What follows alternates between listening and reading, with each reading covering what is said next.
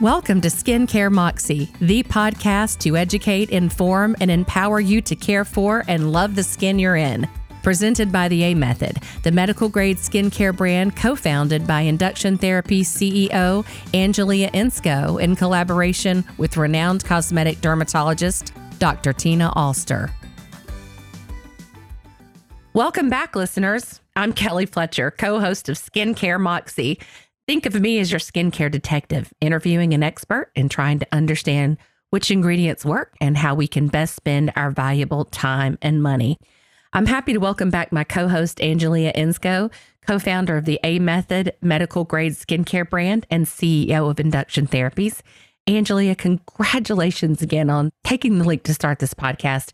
It's been great to kick off Skincare Moxie with you and to get such positive feedback.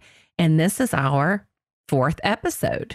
And listeners, please check out our introductory episode if you've not had a chance to hear it yet. Our first conversation with Angelia framed the vision for this podcast, Skincare Moxie, and how our ongoing dialogue will uncover insights about medical grade skincare. Welcome back, Angelia, to your podcast, Skincare Moxie. Thanks so much, Kelly. It's terrific to continue the conversation. And today's topic is right up the alley of many consumers questions and concerns when it comes to skincare trends. That's so true. Few buzzwords have made the rounds in beauty and wellness magazines and in online communities quite like acids, everything from lactic to ascorbic to citric to more than a dozen others that I pretty much have uh, trouble pronouncing. And of course, Angelia, your own skincare line, the A Method, is a dermatological brand that is paraben free, colorant free, free of gluten, and animal cruelty free as well as vegan. And the idea there is that the A method brings skincare moxie with a real purity to its ingredients and to its research and development. Yes, Kelly, that's accurate. We've invested significantly in making sure that we deliver on these important values and our products reflect it. And you're also right. Customers have tons of questions about this whole acid trip thing. Like, what exactly are these acids used in skincare? which ones are good, which ones are questionable, what are they for, and what do they really do, and how much is too much. And so I'm glad we're going to dive into this chat because it's important for customers to have the right information. I'm glad too because you're absolutely on target with so many consumers are asking about right now. And that's why we've titled this episode of the Skincare Moxie podcast should your skin be tripping on acid? it's, it's a humorous take on a line from popular culture that it's actually quite a serious conversation about the importance of knowing what precise ingredients are in a skincare line before you start using it. And that's the first issue. The second issue is what skincare acid should be considered when starting a new regimen or when you take a new look at the regimen you're already on or you've been on possibly for years. So let's dive right into it, Angelia. First, let's take it at a high level. What are acids in general when it comes to skincare? Are there some universal characteristics that are fairly consistent about what acids are and what they do for your skin? So, Kelly, let's take it by category. And there's really like a couple of categories of acids that everybody maybe hears about. Even when you go into like, you know, your general retail stores, you might see these labeled on some products, and that is AHAs, which are alpha hydroxy acids, and BHAs, which are beta hydroxy acids. So, what are the difference in those acids? Is um, a beta hydroxy acid is a carboxylic acid group with one hydroxy function uh, molecule, carbon atom, and actually two carbon atoms. And alpha hydroxy acid has one carbon atom. And then we're going to talk about TCA, which has three carbon atoms. So those are kind of the differences, some of the categories we're going to be talking about today. So, okay, I'm not going to, I don't want to be a spoiler alert, but it sounds like TCA might be the way to go just from hearing how many carbon atoms it has. well, we're going to talk about that. You know, Angelia, one thing I've always admired about you is how much you connect with consumers one on one. And part of that connection is having real conversation with customers of the A method. So, my next question is when you were out there having those conversations, what are the biggest misconceptions you encounter from consumers on the subject of acids for skincare? Do you think there's a lot of misinformation out there? Which I'll double down on the play on words and call it acid washing. Oh, I love that, Kelly. Great play on words. So I think that there's just a lack of understanding what acids work for what and what level of acid you have to have in a product for it to be effective, and then how the pH level affects that. So, and I'd like to go into that like a, a little bit here, Kelly, because okay. one of the things about acids are they're very much affected by the pH. So, meaning that then every time you look at a product and it says, for instance, let's take a product that said it has 10% glycolic acid in it. But if the pH is 3.8, then it's only 50% active, which means it only has 5% glycolic acid in it. Now, if that 10% glycolic acid or any other glycolic acid at whatever level it says it is, is a pH of two, then it really is that active of, let's say, if it's 10%, then it would be 10%. But once you start raising the pH, it buffers down the acid so it isn't as active. And that's how people think sometimes they're getting a product that works a lot more aggressively than what it does. And, you know, so when we buffer it down with the pH, then it's not near as irritating to your skin. So a customer might be out there thinking, oh, I'm using 10% acid and I'm not getting, you know, any irritation from it. But really it's because the pH is higher. And that's where it comes to the skincare products that you're buying over the counter at places like Sephora or Target or Walgreens or whatever. They have higher level pHs on them than your medical grade skincare products do. So are you saying that you should look for a pH of below three or below two the closer you can tolerate it to two is better. If you're getting some irritation, you wanted to, you know, have a, a three pH, okay. But ideally, what you want to do is just start out at a lower level of glycolic acid and go through a round of two or whatever, you know, cream that is, and then go to a higher level of glycolic acid. So where you're kind of acclimating and then you continue to go up because the higher levels you get, the more it's doing in your skin. For instance, when we get up to like 15% glycolic acid, we're actually working with pigmentation. And uh, anything over 10, we're getting collagen degradation. So the higher it is, the more benefits we're going to get from that acid. But it is a little harder to tolerate at those higher levels, and you have to acclimate to it. Okay. So let me break this down and make sure I understand because I feel like I'm the one here that gets to break it down into layman's terms so everybody out there can understand what your chemistry brain is talking about.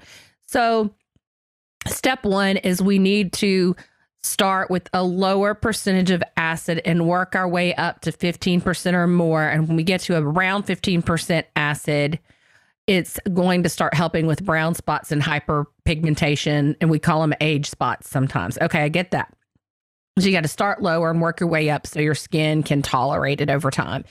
And then we should start looking for lower pH. Is that something that is indicated on, typically indicated on skincare product labels? No. So, see, that's this is where this whole industry just gets really confusing. And, it, because it's so unregulated, it's really difficult to know what to look for and know what it means, what the labels actually mean, which is the reason that we started this podcast is to try to arm arm our listeners with this knowledge so they can make better, wiser decisions. So so say somebody isn't going to buy your product, Angelia, but they're just still going to go back to wherever they normally go what would you tell them to look for on the label? You can't look for anything that's going to tell you the pH, first of all. Okay. That's where it comes to if you are, you know, going to some medical clinic, skincare facility to get your products, and you should be able to ask them and they should know. And if they don't know, they should be able to contact their manufacturer and find out. Where that's just not going to happen in a retail location.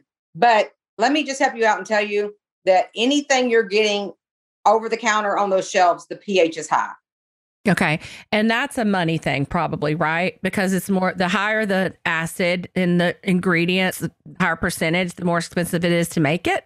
No. That is not the case. So the, the reason they raise the pH is so it doesn't irritate you and you don't return it because they don't oh. want returns. And if you start getting returns and you don't have anybody to go to, like your dermatologist or your esthetician, to ask about it who can tell you, yeah, that's kind of normal, that irritation, and we want it, and that's going to get you uh, nice, glowing new skin cells to the surface, then, then they're going to work you through it and handhold you. But at a retail location, that's not going to happen. And if they get those returns, then they have to eat those, and they don't want that. No, they have to toss it because Yeah. obviously it's yeah. Wow. so they you- use all the right buzzwords. Okay, they put it in there. They use the right buzzwords, but they don't give you the active ingredients really. Mhm. Is this another one of those situations where you could buy it over the counter, off the shelf, so to speak, in a in a retail store, and you're going to get a little bit of results, but it's going to take you like a million years to get where you want to get with your skin? Well, and it may not take you a million years to get to where you want to get with your skin, depending on what the issue is. So, you know, I always love it when somebody says, Well, I use this and um, it's helped me. But I'm sorry, but you were using Zest soap before and Pond's cold cream. So now you started using something that had a little acid in it and a little retinol. Yeah, you're going to see improvements, but you're really going to see improvements when you get real active ingredients in there at medical grade levels. Okay. So tell our listeners about the acids that are found or not found in the A method product line and why. So, well, I think we may be getting a little bit ahead of ourselves. Let me talk to you about two other acids really quick, Kelly, before Okay. we do that. Because there's also beta hydroxy acids. So, beta hydroxy acid, the main one is salicylic acid, and beta hydroxy acid is oil soluble. So, salicylic acid comes from a willow tree bark. It's the same derivative of where aspirin comes from. And because it's oil soluble, it works really well for oily, blemish prone skin. Okay. And then there's a lot of alpha hydroxy acids, which we talk about. Glycolic acid can come from sugar cane, and there's malic acid, which can come from blackberries and blueberries. Phytic acid, which comes from like almonds, and then mandelic acid, which also can come from almonds, and then pyruvic acid, which comes from apples and wine, and lactic acid, which comes from fermented foods. So there's all in that group. And then the interesting part is you take TCA and it works like salicylic acid or beta hydroxy acids, acids and alpha hydroxy acids put together. So you get the benefits of both when you use TCA. To go another step further is 3% TCA is as effective as a 20% AHA at full potency. So you don't get near the irritation and all the benefits if you're using TCA. And that's mainly what we focus on in the A method. But I will tell you, I want to say this those other acids get you results. A lot of people don't use TCA, and I don't know why, because I find that you get better results with less irritation. And that's what we want to do. And remind me, what does TCA stand for again? Trichloroacetic acid. Okay. And it's the combination of which two acid groups? Okay, so it's not a combination, but it works like both of those Okay. together instead of Okay. like alpha hydroxy works like alpha hydroxy, beta hydroxy works like beta hydroxy, but trichloroacetic acid works like both together. Got it. So I'm assuming that, and well, and I, I know this, that TCA is in a lot of the A method products. Yes. So would you say that is the golden standard when it comes to acid would be TCA? For me, it is. Okay. What other acids are in A method products that may not have TCA and what would be the difference? So we do have some salicylic acid in like the zip treatment. And that's, like I said, it's for oily blemish prone skin. And we do have some AHA acids in the cleansers, but that's really, you know, about it. Mm-hmm. Okay. We, also, we work, you know, like I said, with retinols and of course L-ascorbic acid, which is vitamin C. Gotcha. So, what about the issue of too much of a good thing? Because we talk about a lot of different products on here. We've talked about how many products to use, how to layer the products, and we're going to continue to get in that more over time. There's so much ground to cover here when it comes to skincare products. And as we mentioned before, much of the skincare product industry is unregulated. And so consumers really have to take control and you have to teach yourself and take a knowledge based approach to making skincare product decisions. To that point, do other skincare brands overdo it with the level of certain acids in their products? Or can consumers overdo it themselves in how much or how often you use a certain product where you could actually do harm instead of helping your skin?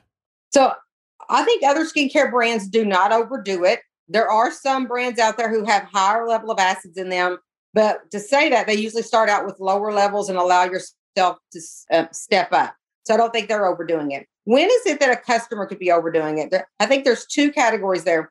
One, when they've been given so much that they just like throw their hands up in the air and go, I can't do all this. That's overdoing it, first of all. Okay. And the other is when they're using so much acid that it's too irritating to their skin and their skin's staying irritated all the time, then you need to back back down and use a lower amount till you acclimate to using higher amounts. Okay. We also have talked on this podcast about trends and fads in skincare products and ingredients. Have acids in skincare been around for a long time, or is this another passing trend? This is not a trend. Acids in skincare have been around for as long as medical grade skincare has been out. They're really some of the original molecules that was worked with uh, on skin. So we talk about medical grade skincare on the podcast, but I'm not sure I've ever asked you. Can you explain to our listeners the difference between just general skincare products and medical grade skincare products? So the best way I know how to explain it where people understand is going back to our original podcast, skin is your largest organ. When you change the function of an organ, you consider that a medical grade, a medical situation, because it's an organ of your body that we're treating and we're changing the function of it. So when we get at high enough levels of active ingredients to change the function of that organ, it's medical grade. Okay, I got it. And I can tell you there is a huge difference because when I went on medical grade skincare, when I guess I was in my late 30s, I was like, oh my gosh, I, I hated it because my skin was more red and it was peeling and I had to get used to it. I had to get over that the bad part where you know when you first start out and you get more irritation and you get more peeling and just stick with it just like we've talked about before. It's like a diet. You know if you if you don't stick with it and keep moving forward you're not going to get the results you want.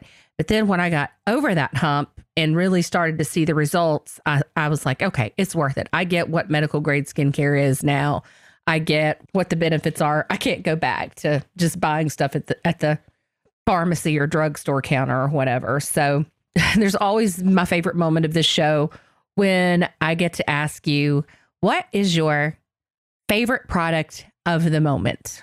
TCA retexturizing. TCA retexturizing. Yeah. I and one that. reason I like that product is it has TCA and it has retinol in it. And A Method has the only stabilized one on the market. So you're getting your retinoid and your TCA. And I like any product that I can get effective treatment in one product. So I'm not having to buy multiple products and I'm not having to layer multiple products. Keep it simple. Right. And talk about stabilization. I believe we talked about that on the last podcast, but if some of our listeners haven't been listening, um, stabilization is something that you talk about a lot that I never really even thought about until you educated me. So stabilization comes in a couple of ways. One is that we're combining these products together and they're not breaking down. In other words, you're getting them, they're not separated and all of that. But two, it's stabilizing it in a way that keeps the active ingredients active. This conversation is definitely taking acid washing out of the spin cycle. I just have to get in a few puns today. you, are you're, you're on it, Kelly. You're I'm on it. it. Uh, so to help our listeners learn the real facts and truth about better and safer skincare. And now for the moment I always love on the show as well is when I get to say, listeners, Angelia has agreed that it is perfectly fine for you to email her personally with your skincare questions. And if you need help getting on a regimen, she will help recommend what products you need to do. If you just give her a little background information, what type of skin you have, and what results you're looking for, whether it's anti aging or um, collagen production or hyperpigmentation or acne, she can help you out with that. So if you want to email her, it's Angelia, A N G E L I A, at theamethod.com. Also, if you will go to theamethod.com and subscribe to the podcast in the upper right corner of the homepage, there's a subscribe button. If you subscribe to the podcast there, you will receive in your email box uh, 20% off one time discount code. So if you decide to get on a regimen, you know, hang on to that so you can get 20% off that entire regimen, um, you know, multiple products to get you started. That's so generous of you all, Angelia, to do that at the A Method. Our pleasure, Kelly.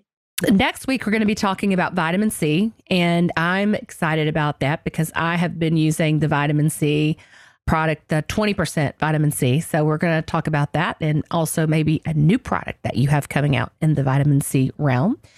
So, uh, to our listeners, don't forget to follow the Skincare Moxie podcast and social media by following the A Method on Facebook and the A Method at the A Method on Instagram. You can also follow the hashtag Skincare Moxie, and remember, Moxie is spelled M O X I E. We look forward to being here with you again next Wednesday. Special thanks to our sound engineer, Chris Hill of Knoxville, Tennessee based HumblePod at humblepod.com. Thanks, everyone. Until next time.